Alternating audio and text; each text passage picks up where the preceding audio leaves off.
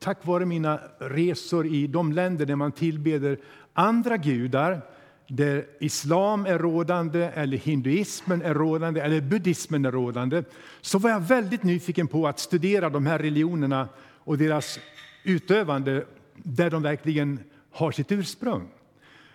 Och för att sammanfatta min upplevelse, det var att jag insåg när jag studerade de här religionerna att det fanns många likheter med kristen tro också.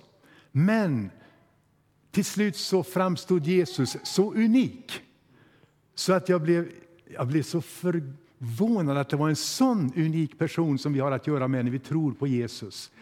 Det finns ingen lik Jesus i någon annan religion. Och nådens ordning finns inte i någon annan religion. Och, eh, jag hörde på ett program i Vetenskapsradion i P1 för en tid sedan då man hade Jesus som person och samtalade om Jesus som historisk person. Och man var överens om, vilket man måste vara, att Jesus är den, mest, den person genom historien som har haft mest inflytande mer än någon annan. Ingen annan person har haft ett sådant inflytande och har idag ett sådant inflytande som Jesus av Nasaret.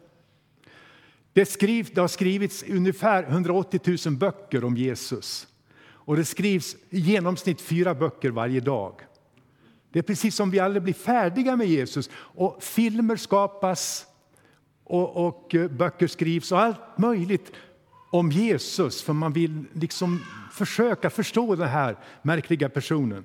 Men man kommer aldrig till botten med det hela. Han är alltför unik för att fångas av mänskliga tankar. Nåväl, vi var på väg ner tillbaka till Etiopien. Vi åker dit nästan varje år. Nu var det några år sedan. Och så ringer vår vän där nere och säger ni ska inte vara rädda. Man hamnar ju rakt ner i bussen där vi brukar vara och där vi bodde. Lite enkla förhållanden. Vi ska behandla er som ägg. We will treat you like eggs. Och då menar man eh, råa okokta ägg alltså. Och du vet, de är, har man en sån i hand, ett sånt ägg i handen då är man, då är man rädd om det. För tappar man det så, så pang så, så går det ju sönder. Så är det med församlingen. Församlingen är som ett skört ägg som man måste vara rädd om. Och det är någonting av det här jag vill tala om här idag. Att vara rädd om sin församling. För det är någonting skört, det är någonting sårbart. Och eh, det är som en vacker, dyrbar vas egentligen, som om man tappar den i golvet, den kan gå sönder. Församlingen är ingen stålmanskropp. Det är en skör och sårbar kropp som du och jag utgör. Och den bär på sår. Just nu så bär den på sår. Men i Guds ögon är den trots allt det värdefullaste och det dyrbaraste som man har på jorden. Trots att den är så skör. För Gud är rädd om sin församling för det har kostat honom högsta tänkbara pris. Han har friköpt oss med Jesu Kristi dyrbara blod. Församlingen är dyrbar i Guds ögon. Innan världens grund blev lagd, står det, utvalde han oss i Jesus Kristus till att vara heliga och fläckfria inför sig i kärlek. Det är otänkbart nästan. Man, man kan inte fatta om Gud tänkte på mig och mitt namn och ditt namn innan du blev född. Ja, innan jorden blev född. Innan universum fanns, för sådär 13,4 miljarder år sedan, så utvalde Gud oss i Kristus till att vara heliga, fläckfria och stå inför honom och behaga honom. Församlingen finns till det för att Gud ville det. Man frågar ibland varför finns kyrkan, varför finns församlingen, varför finns vi? För att Gud ville det. Och det räcker egentligen. Vi finns till för Guds äras skull.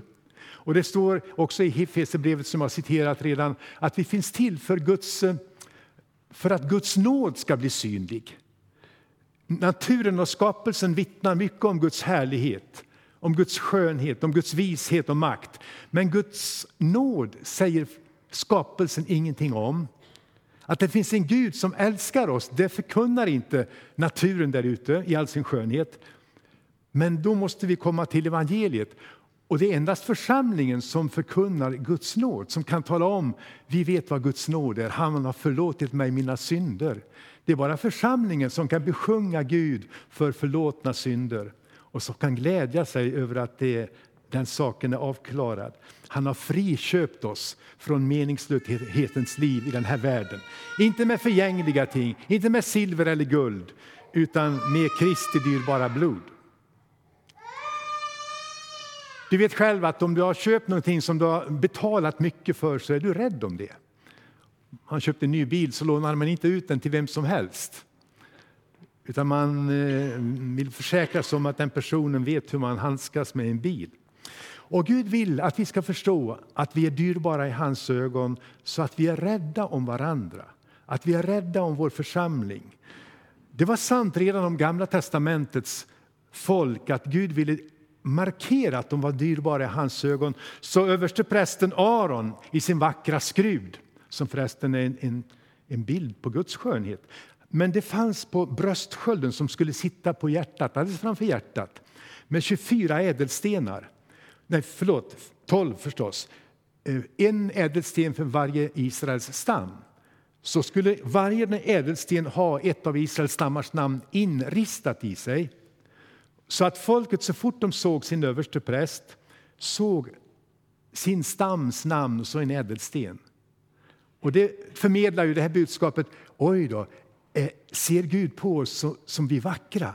Det var hela färgskalans nyanser i de där ädelstenarna. Så det var både vackert och dyrbart för att förmedla den här sanningen att Aron, översteprästen, förstod att jag ska bära Guds folk som en dyrbar gåva på mitt hjärta. Och han skulle göra det särskilt, står det, när han gick inför Guds ansikte för att be för folket. Det står han skulle bära dem på sitt hjärta. Och också på axlarna hade han två ädelstenar där det stod Israels stammars namn, sex på varje axel. Så han skulle förstå att Guds folk är en börda som jag har fått nåd att bära, men det är en, en dyrbar börda. Både på mina axlar och på mitt hjärta ska jag bära Guds folk. Det är en vacker bild på ledarskapets funktion också idag. Va? Att vi förstår det. det. Det är en börda, men det är en vacker börda. Och det är en dyrbar börda. Gud älskar sin församling.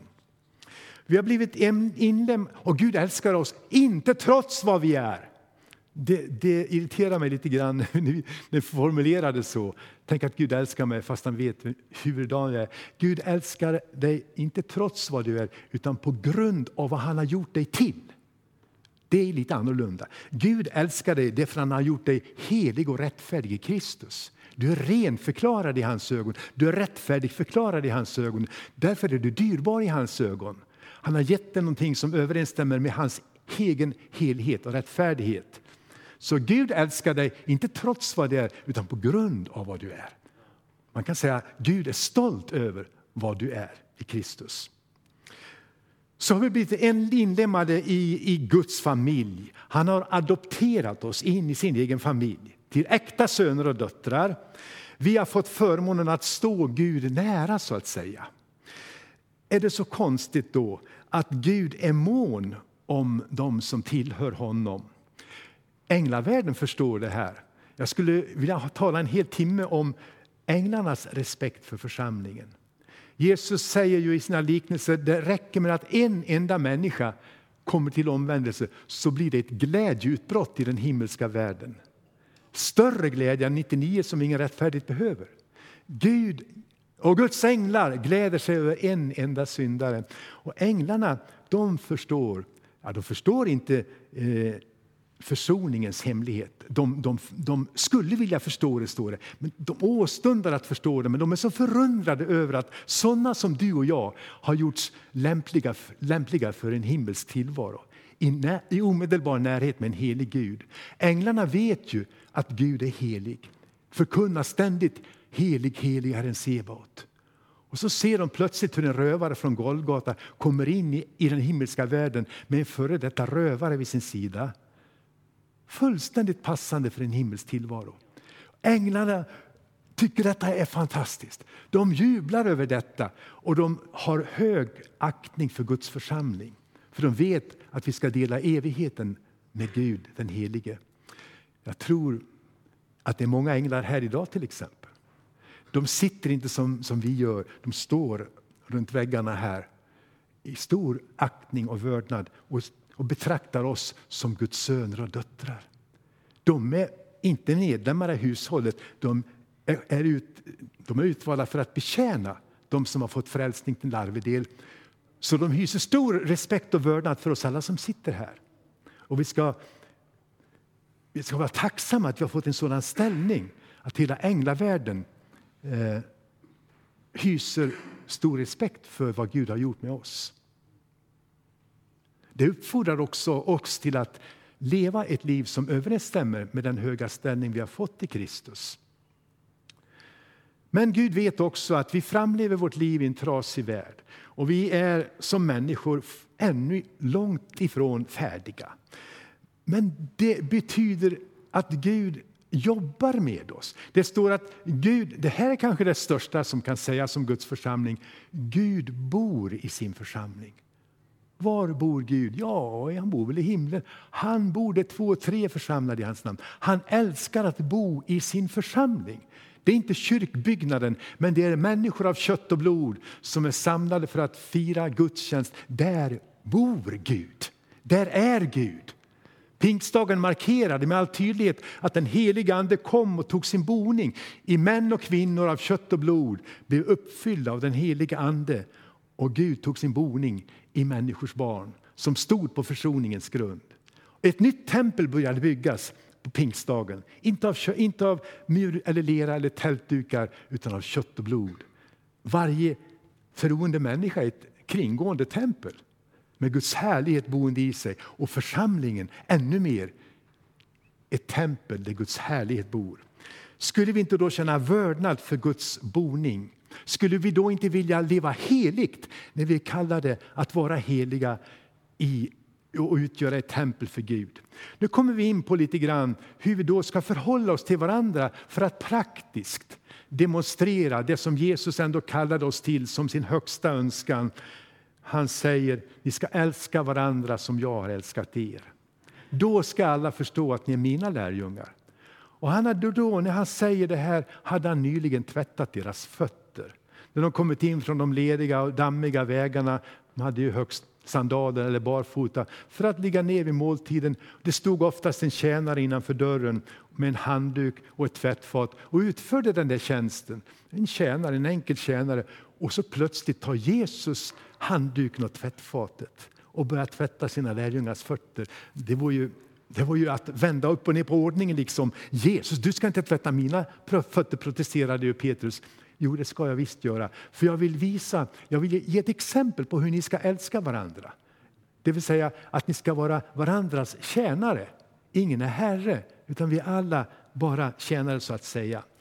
Och så älskar både Gamla och Nya testamentets eh, författare genom den heliga Ande inspirerade att använda relationen mellan Gud och hans folk så som ett äktenskap. Där Gud är den äkta mannen och Guds folk är hans äkta hustru. Det är en kär beskrivning. Och så fort folket löpt efter andra gudar så beskriver Gud det som ett äktenskapsbrott. Du har lämnat din rätte man. Och precis samma terminologi använder Nya testamentet. Kristus är brudgummen, församlingen är hans brud. Och vet du, församlingen ska vara huvudperson vid Lammets bröllop när det ska firas. Så vi håller på att bereda oss för den slutliga festen egentligen. Vi är här för att bli smyckade som Kristi brud, smyckade av den heliga Ande. Gud jobbar med oss för att vi en dag ska stå heliga, fläckfria och rättfärdiga inför honom i fröjd. Prisat vare hans namn. Vi har långt bit kvar, men den stund han kommer tillbaka, står det, skall vi förvandlas så att vi blir honom lika. Så om han kommer om 20 minuter så den som sitter bredvid dig kan, kan bli helt förvandlad till Kristi likhet. Även om du tycker att det, det är långt kvar nu. Och så tar Paulus också den här bilden. Ni män, älska era hustrur så som Kristus älskar församlingen och har utgivit sig själv för henne. För den som älskar sin hustru älskar sig själv. Ty ingen har någonsin avskytt sin egen kropp och i ett äktenskap har man och kvinna blivit ett. Och ingen har avskytt sin egen kropp, utan han ger den näring och sköter den som Kristus gör med församlingen. Ingen av er, förmodar jag, har missat någon måltid idag. Och en del har varit ute och sprungit och tränat för att kroppen ska må väl. Och man klär den så att den inte fryser och blir för varm tar man av sig kavajen. Och man ger den den näring den behöver. Oj, vad vi är rädda om vår kropp. Och vi ger den den sömn den behöver. Och på allt sätt försöker vi sköta vår kropp så väl, så att den ska må så bra som möjligt. Och går det något snett så fort iväg till doktorn för att det ska lindras på något sätt. Och ni vet, hälsoindustrin idag den lever högt på den här tesen om att vi ska må så bra.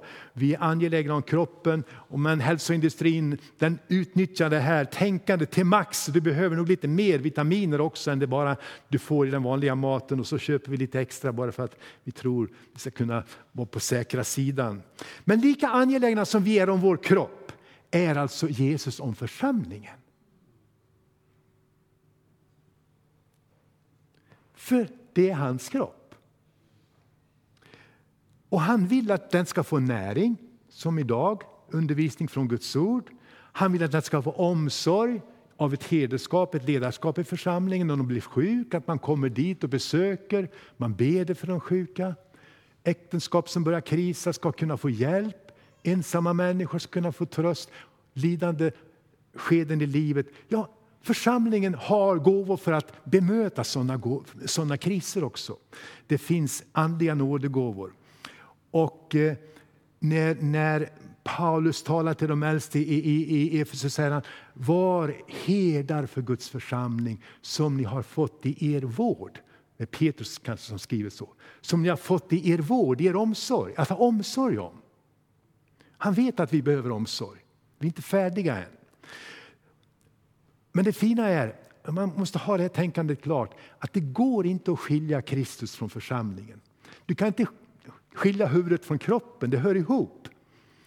Och när, när Petrus är där med Jesus efter hans uppståndelse så säger Jesus, när han tar dem lite avsides, Petrus, älskar du mig? Ja, Herre, du vet att jag har dig kär. Bra! Var en herde för mina får.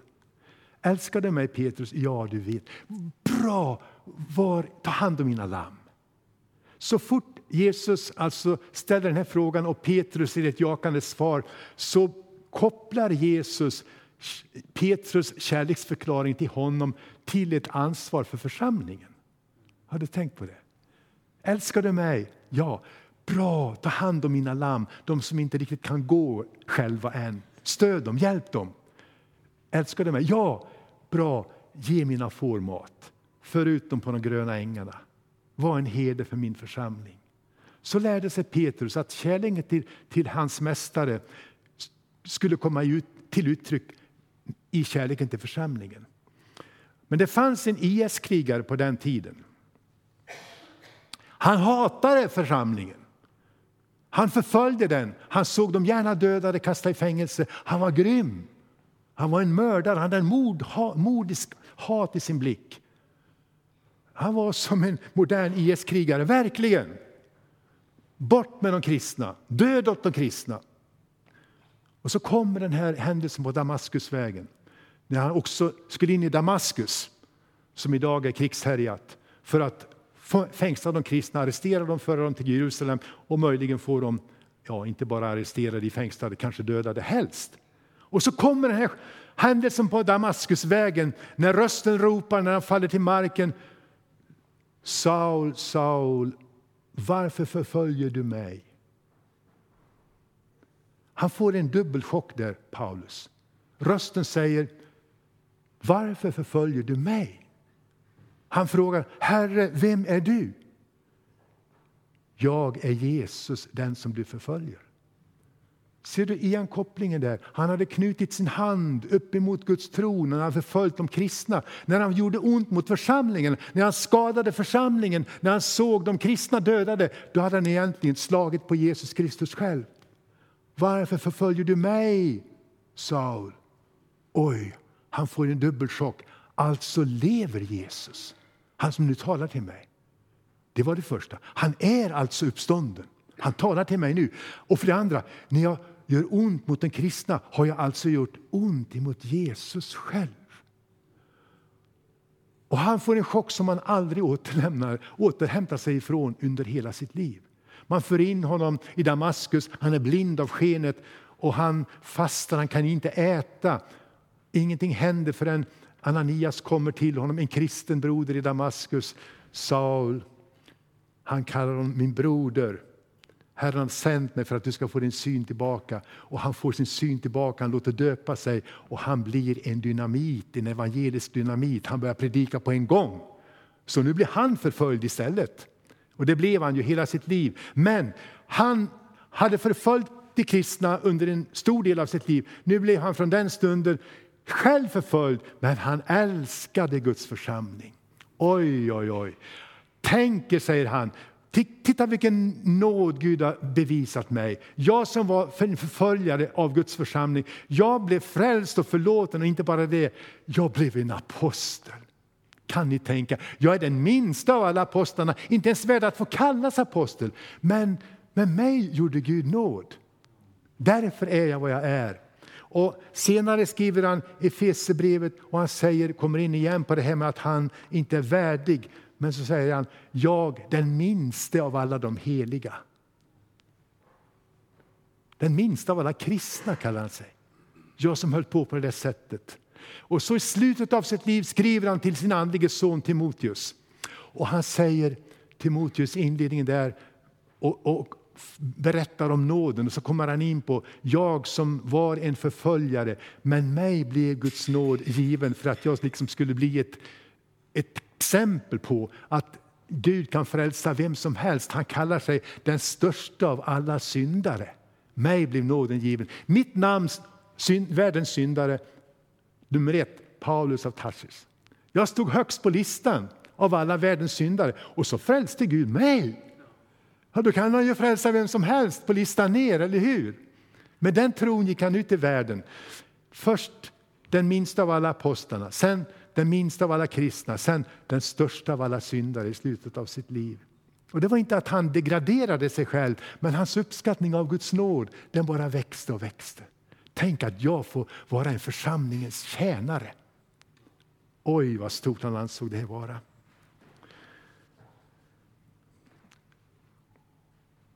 Så den lokala församlingen som du är en del av, det är Guds växthus. Det är Guds metod för att få oss att mogna för att få oss att älska och lära oss att älska.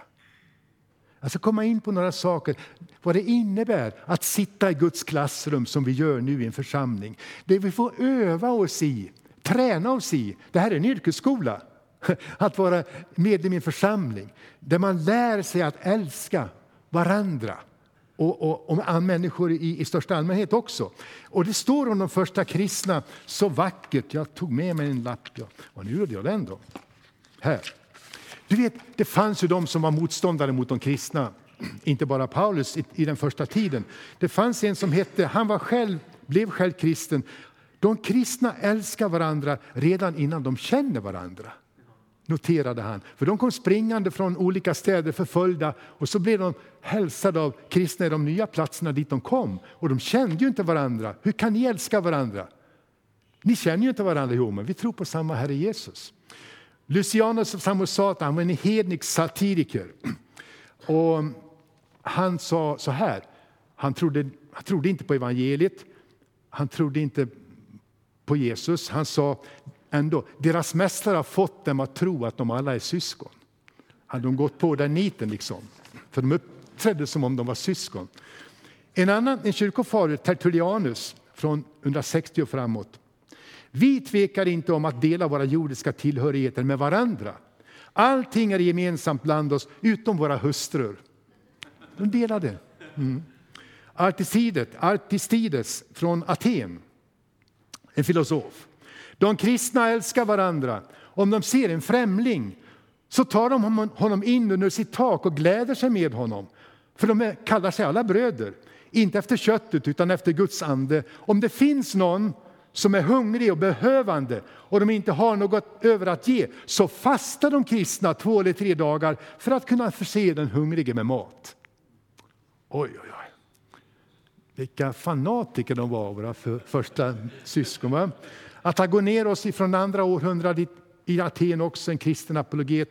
Hos oss finner ni obildade personer, alltså han talar om församlingen, och hantverkare och gamla gummor som inte alls med ord kan framställa vår läras värde, utan bevisar den genom sina handlingar.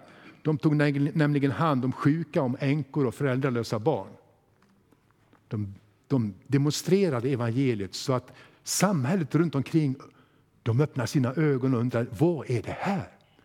Det var de kristna som började de första sjukhusen, som började de första barnhemmen, som började ta hand om änkorna och de föräldralösa. Nu, så som jag har älskat er, vad, vad är det att älska? Vi, vi, vi sätter det ofta i samband med varma känslor. Men det bibliska grekiska ordet för älska har inte så mycket med känslor att göra. Det har mer med viljan att göra. Så när, när Bibeln uppmanar oss att älska varandra så, så betyder inte det hys varma känslor för varandra. Det är inte det det betyder. Utan du kan älska utan att hysa varma känslor. Utan tvätta fötterna på varandra om det behövs. Alltså, var villig att betjäna varandra. Det är en, en, käns, en, en kärlek som mer är förankrad i viljan, en beredvillighet att möta varandras behov. Alltså man kan älska på bibliskt sätt innan man känner för någon. Man kan inte känna lika för alla någon gång. Utan, men man kan älska alla i alla fall, om, på det bibliska sättet. Genom att betjäna varandra och möta varandras behov. Hur gör man då? då? För det första, tacka Gud för varandra. Då förlöses kanske också den här känslan. Paulus börjar nästan varenda brev. Jag tackar Gud alltid i mina böner för er, dag och natt. Vers i Efesierbrevet. Jag upphör aldrig att tacka Gud för er när jag nämner er i mina böner. Jag tackar Gud varje gång jag tänker på er, varenda brev. Jag tror han hade en lista namn. Och det, för han säger jag tänk, på, på, på var och en av er tackar jag Gud för. Det här är väldigt fint att börja att ha som vana, om du inte redan har det. Jag vet inte om ni har någon adressbok av något slag. När jag var pastor brukade jag ta en sida om dagen i adressboken och be för de medlemmarna. Och så nästa sida. Och så där gick det några månader, så kunde man börja om från början igen. Och på det sättet så var ett sätt för mig att lära mig alla medlemmarnas namn till att börja med, en hjälp. Och att när jag bad för henne och honom, åh tack gode Gud, att, hon, att vi får ha en, henne med i församlingen som välsignelse. Men ibland, oj, honom har inte jag sett på länge, jag måste ringa.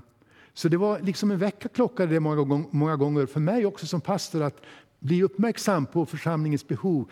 Jag skulle rekommendera dig att ta tio namn i veckan ur den där adressboken och bed för. Det är spännande. Så ser du var de bor också. Nu finns adressen där. Och be för grannarna omkring. Det är så fint att börja så och tacka Gud för varandra.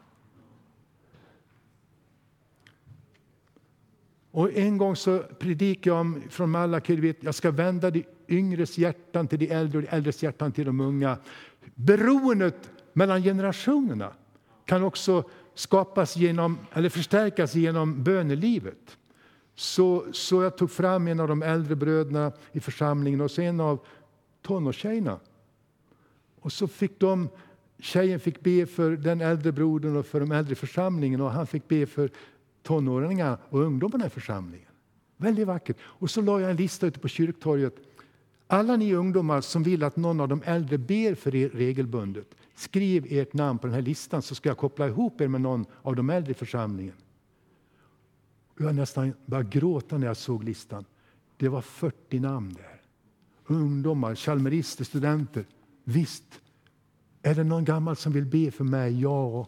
Och så bara ringde jag upp Eivor, vill du be för den här chalmeristen? Du har telefonnumret här som du kan ringa och kolla om det är något särskilt. Och så blev det en koppling mellan generationerna på det sättet. Ett beroendeförhållande och på ett sunt och, och fint sätt. Och, och de lärde känna varandra och vi kunde bjuda hem varandra lite sådär också. Det kan växa en, en, en relation som varar livet ut faktiskt.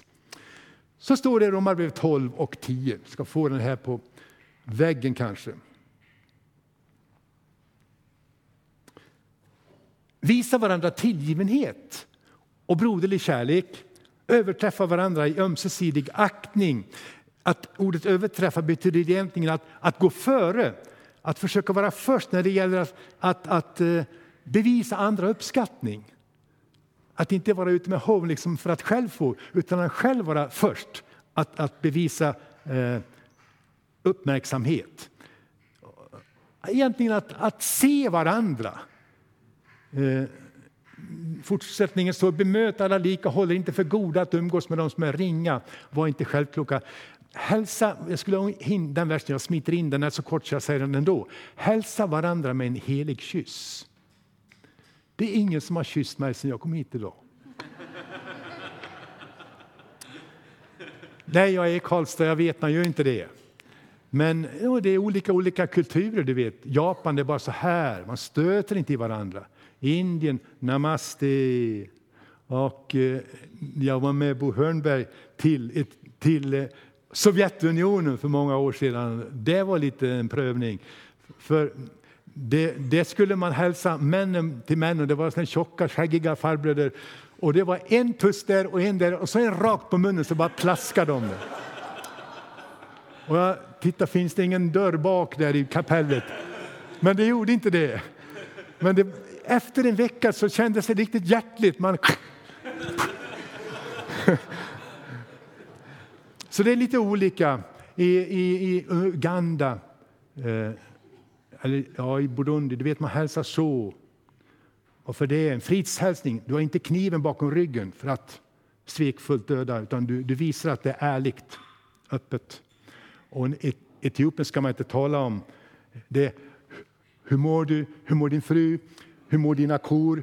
Hur mår barnen? Hur växer det på ett land? Det är sex, sju gånger så här, palask fram och tillbaka.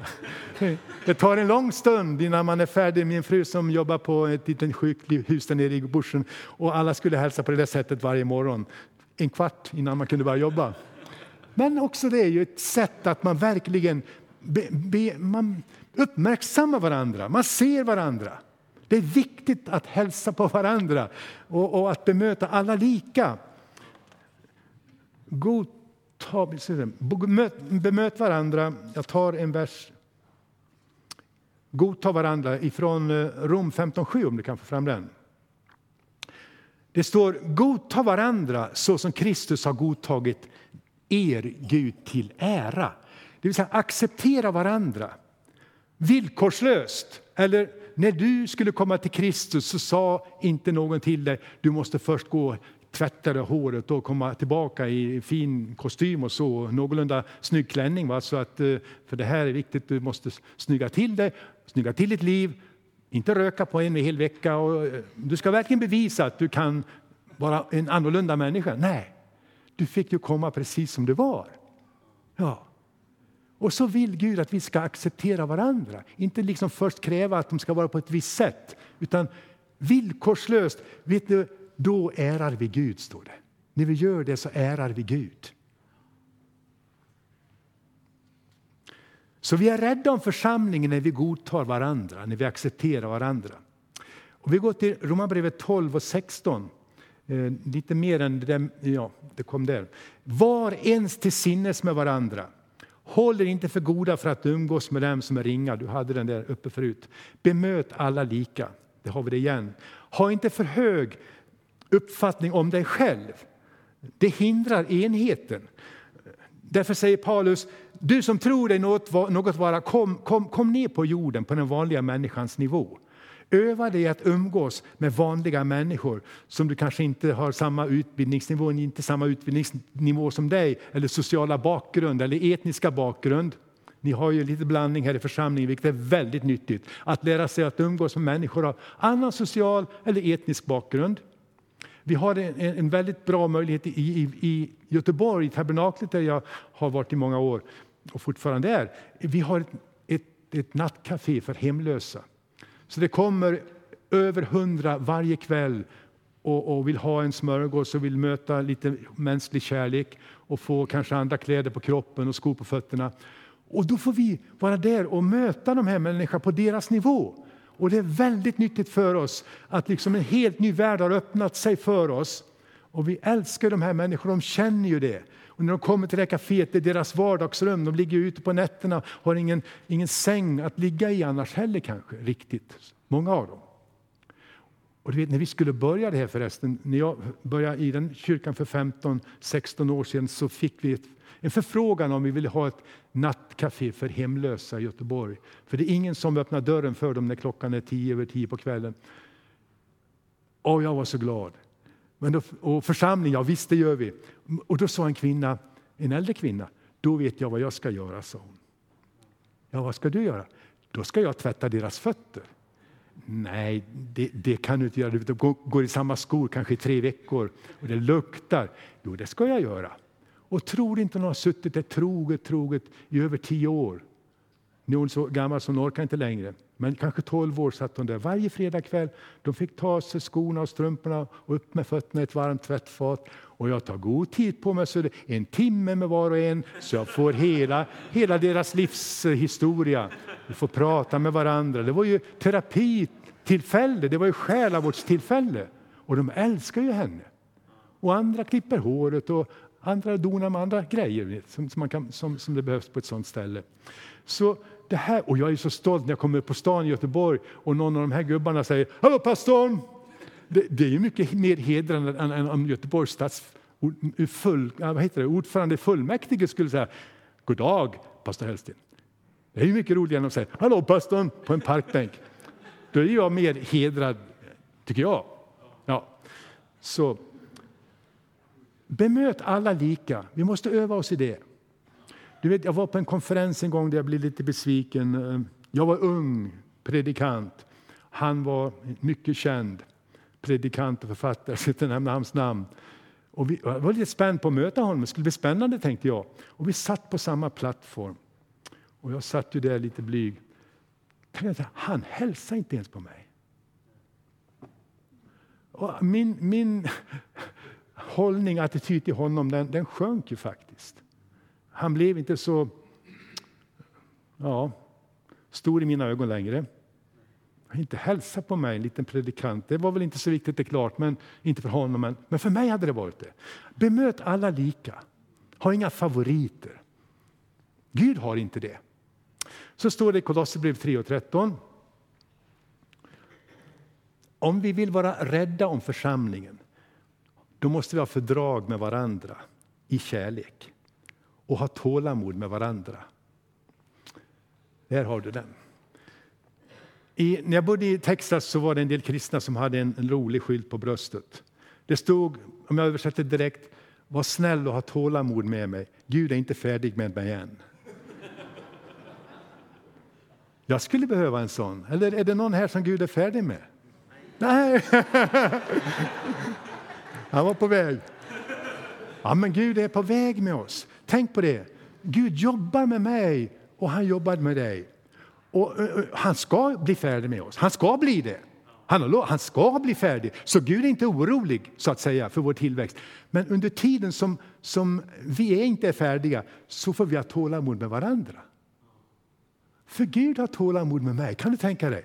Han har det. Konstigt. Ja, och med dig också och med oss och med församlingen. Det är väldigt märkligt. Han älskar oss, för han vet vad han har investerat i oss.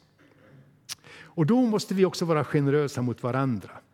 Ehm, det står, står rätt så roligt där i första Thessalonikerbrevet 5 och 14. Jag vet inte om du har är med den där i... Men jag, jag tycker den, eh, den säger rätt så mycket. Första Thessalonikerbrevet 5 och 14 en förmaning där. Vi uppmanar er bröder, tillrättavisa de oordentliga, uppmuntra de missmodiga, ta er an de svaga och ha tålamod med alla. ha tålamod med alla. Annars var det liksom speciella eh, förhållningssätt till vissa kategorier. Men alla behöver tålamod. Ja, precis alla. Oj då. Ja. Men det står inte alltså försök inte stå ut med varandra, utan ha tålamod med varandra. En av mina lärare brukade säga till oss på seminariet i Dallas, om ni inte tål lukten av får, bli aldrig herdar. Förstår du? Om du inte tål lukten av får kanske du inte ska vara med i församlingen. För det luktar inte alltid så gott. Och jag själv är ju ett får som det finns mycket att önska omkring fortfarande. Eller hur? Så vi måste tåla varandra. Vi måste leva med ofullkomligheter och gärna komma ihåg att vi själva har brister. Gud har tålamod med oss. Så står det i, i Romarbrevet 5, 12 eh, och 16. Förresten, jag tror, jag tror vi stannar där lite grann eh, om, omkring det här med förlåtelse. Trots att vi då är föremål för Guds särskilda behandling, var och en av oss, så förfelar vi oss mot varandra. Vi trampar varandra på fötterna, vi säger ord som sticker. Vi, vi får samvetsförebråelser, vi sårar den helige Ande, vi känner sorg. Vi vet att det där var fel det jag sa. Då står det, ha fördrag med varandra om någon och liksom Herren har förlåtit er ska ni också förlåta varandra. Tänka på det, att jag har fått mycket förlåtet och jag bör också i min, i min tur vara förlåtande mot andra. Och till och med kanske som, de, som C.G. Hjelm, det var en predikant när jag var ung som hette C.G. Hjelm som var väldigt eh, humoristisk. Men han var, han var en ädel kristen. Och de skrev ner honom i massmedia, i tidningarna vid, vid ett tillfälle. Jag vet inte riktigt varför. Men han var så framåt, han var så duktig, han var eh, mycket skicklig i, i debatterna. Och de, men de skrev ner honom så hans fru till slut sa att nu får det vara nog. Nu får du säga ifrån. Då sa han så här, jag har redan förlåtit dem på kredit. Tänk att man kan ha en sån generös hållning. Ja, de får komma när de vill, men jag har redan, det är redan klart från min sida. Men det är starkt. Men det räcker ibland att man säger Gud, du vet det är svårt för mig att förlåta, men jag vill förlåta. Då börjar en process. Att hjälpa mig att kunna göra det. Och Gud är ju så god mot oss i det här avseendet. Jag vet, jag har, jag har en dotter som när hon var liten hade en förmåga att provocera sin far. Det var inte så svårt. Eh, men, men jag blev ett tillfälle eh, lite arg på henne. Jag tog henne i axlarna och sa du får inte göra så här, Sofia. Sen när kvällen kom, vad kunde vara en sex, sju år högst, så jag skulle be aftonbönen med henne och jag sa Sofia, pappa var lite brysk mot dig förut idag. Kan du förlåta mig? Ja, pappa, vet du vad hon svarade? Ja, pappa, jag förlåter dig, men vet att du kommer att göra det igen. Oj, oj, oj. Hon kände sin far. Det är klart man, hon vet att man, barn vet om att vi, vi gör misstag gång på gång. Va? Men sån är ju egentligen Gud. Han vet ju att du och jag kommer att synda imorgon. Men han är beredd att förlåta om och om igen. Så stor är Gud.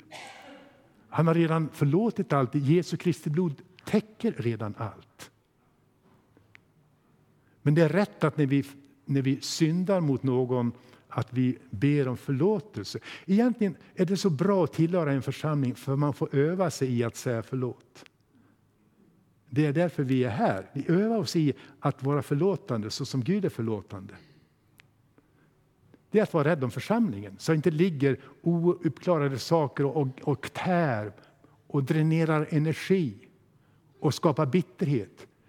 Låt ingen giftig rot skjuta skott bland er, står det i Hebreerbrevet. Förlåt varandra så det kan klaras upp, så den heliga Ande kan ha frihet att verka. Det är att älska församlingen, att vara beredd att förlåta. Vi tar några till här. Romarbrevet 12 och 16. Var ens till sinnes med varandra. Så läser jag i alla fall. Och håll in, ja, ens till sinnes med varandra, det var att vara eniga med varandra. Eh, jag tror att enheten i församlingen har med förlåtelsen att göra. Men Gud älskar en församling som är enig, inte en som tycker lik, där alla tycker likadant. För det kan vi inte göra. Men vi kan ändå ha en enhet där vi är överens om det väsentliga. Där vi är generösa i det oväsentliga. Men där vi har kärlek under, under, under allt. Att det finns en kärlek som bär och som tillåter oss att ha olika åsikter om det som inte är livsavgörande. Den generositeten måste vi ha. Men vara e-, e-, e-, överens och stå fasta vid det vi är teologiskt över, alltså överbevisade om, det ska vi inte rucka på. Och eh, det här med att vara eniga det har också med att bryta sönder lite grann de umgängesmönster som man kan ha i en församling. Ibland kan, kan det finnas människor i en församling som bara umgås med varandra. De har vana att göra det. Jag vet hur lätt det här är att halka in i. Man måste bryta sönder de eventuella kotterierna för det, det förtar den andliga fräschheten i församlingen när vi inte alla liksom umgås på samma villkor. Utan har funnits i församlingssammanhang där man har eh, släktleden ja, de håller sig för varandra och familjerna släpper inte in nytt blod så att säga. Jag förmodar att ni har hemgrupper eller små mindre grupper där man bryter det här mönstret. Där, där man är eh, inte bara familjemedlemmar utan man är olika bakgrund. Det är bra, man bryter sönder det och visar att Guds församling består av de här diversiteten, olikheterna, en del av skönheten i himlen också en gång. Och de svagaste medlemmarna kan vara de viktigaste. Jag brukar ta ögonlock, mitt ögonlock här och det här, jag har två stycken. Det är inga bicepsmuskler där som, som hänger ner över ögat. De är väldigt svaga mina ögonlock, eller hur? Det är inte som den här. Det är inte så stor den heller, men lite skillnad. Står det de svagaste medlemmarna i kroppen kan vara de viktigaste, säger Paulus. Och ögonlocken sköter en oerhört viktig tjänst i kroppen, eller hur? De blinkar, jag vet inte hur många gånger i, i minuten, men det var sjätte sekund minst och håller fukten på hornhinnan där så inte den torkar ut och du blir blind. Tänk vad viktigt! Och vi inte ens tänker, nu ska jag blunda, nu ska jag blunda, nu ska jag blunda. De sköter det själv. Ja. Tänk, och de svagaste medlemmarna i klubben, de visst tycker det kanske är svaga. Kanske Guds ögon är de viktigaste. Så ska vi vara öppna för det och ha, ha respekt och kärlek för varandra. Oavsett, lev i harmoni med varandra. Och var eniga för Herrens skull. Det fanns två kvinnor i församlingen i Filippi som var en, en församling som Paulus var väldigt glad över. Men det var ändå ett problem där två kvinnor som var lite i luven på varandra. Och de där var, kvinnorna de var i ledande ställning, verkar det som. Så, och de har kämpat för mig, för, med mig, tillsammans med mig för evangeliet, säger Paulus. Men nu är, de, nu, är de inte, nu är de inte sams. Du måste hjälpa dem, säger han till församlingsledarna. Ni måste hjälpa dem att komma överens. För de, för de, så säger han, för de har sina namn skrivna i Livets bok. Hjälp dem att komma överens för Herrens skull, för Guds skull. Inte för att de eventuellt ska vinna någonting av det här, men för Guds skull är det viktigt att de kommer överens så att arbetet kan fortsätta.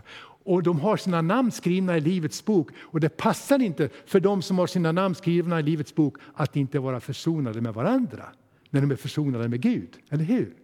Ja. Så kunde det vara.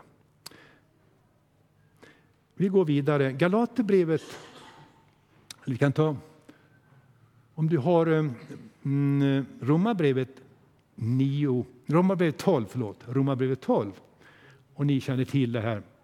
Paulus säger om en kroppsdel lider så lider alla med den.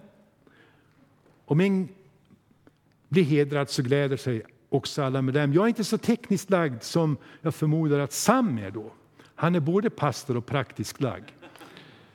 När jag, ska, när jag ska hänga upp en tavla och tar hammaren och ding, ding, ding och så träffar rakt på tummen. Och vet du vad som händer då? Den högra handen slänger ifrån sig hammaren, flyger över till den vänstra tummens och omsluter tummen och blåser varm luft. Hela kroppen blir upptagen av den här lilla lemmen. Allt annat får vila så att säga och fötterna sätter sig i rörelse mot medicinskåpet. Hitta ett plåster, stackars lilla tumme, den är blåslagen. Så ska det vara med församlingen, står det här. Va? Om en lem lider, lider alla tillsammans med den och den andra får vila för tillfället. Så när jag kom till Afrika första gången genom en by, var är alla människorna? Det var alldeles tomt. Jo, de sitter och sörjer med en familj som har fått sorgebud.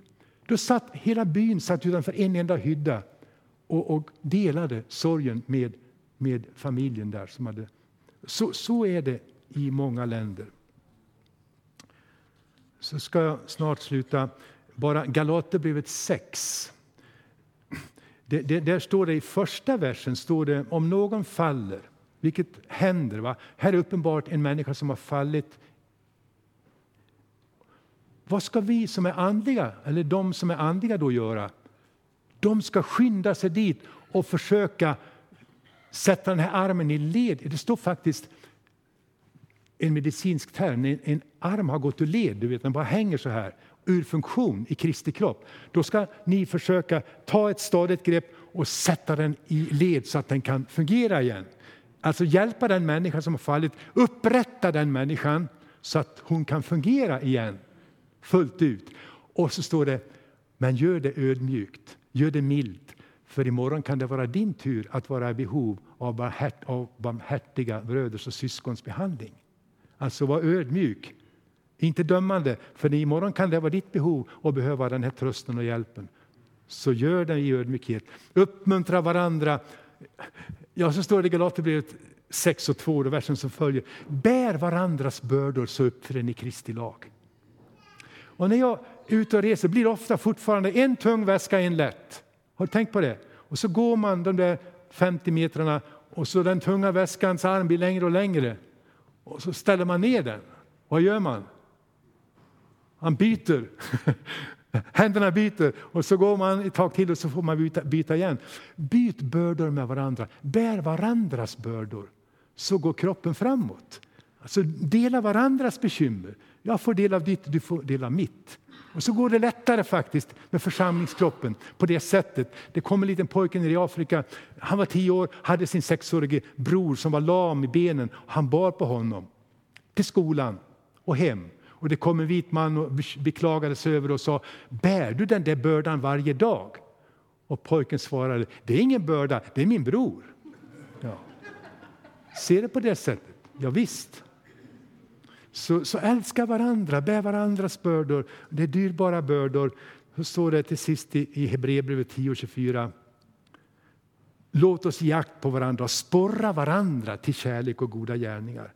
Och inte försumma våra sammankomster som några brukar göra, till och med på den tiden. Utan kom till gudstjänsterna. Vi behöver varandra. Vi behöver uppmuntra varandra som så, så mycket mer som ni ser att dagen närmar sig. Då behöver vi vara tillsammans och styrka varandra, uppmuntra varandra.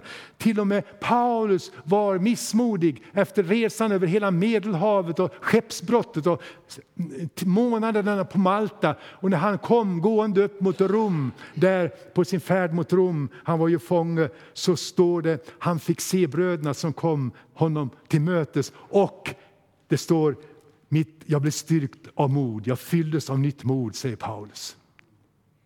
Han hade blivit modlös. Men när han såg bröderna, syskonen, då fick han nytt mod. Du vet, vi, behöver komma till, vi behöver komma till kyrkan bara för att se varandra. Ja, men det, är, det, det är skönt att se att vi är fler som delar tron på Jesus Kristus.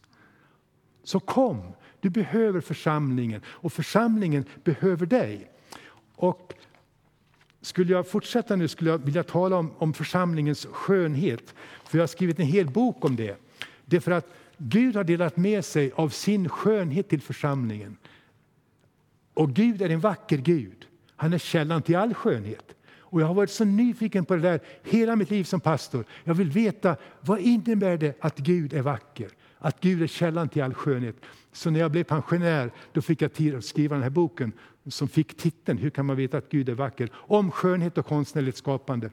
Och i den här, jag har den här ute, ni kan titta på den efteråt. I den här församlingen som jag nu står framför finns lika många gåvor som det finns människor.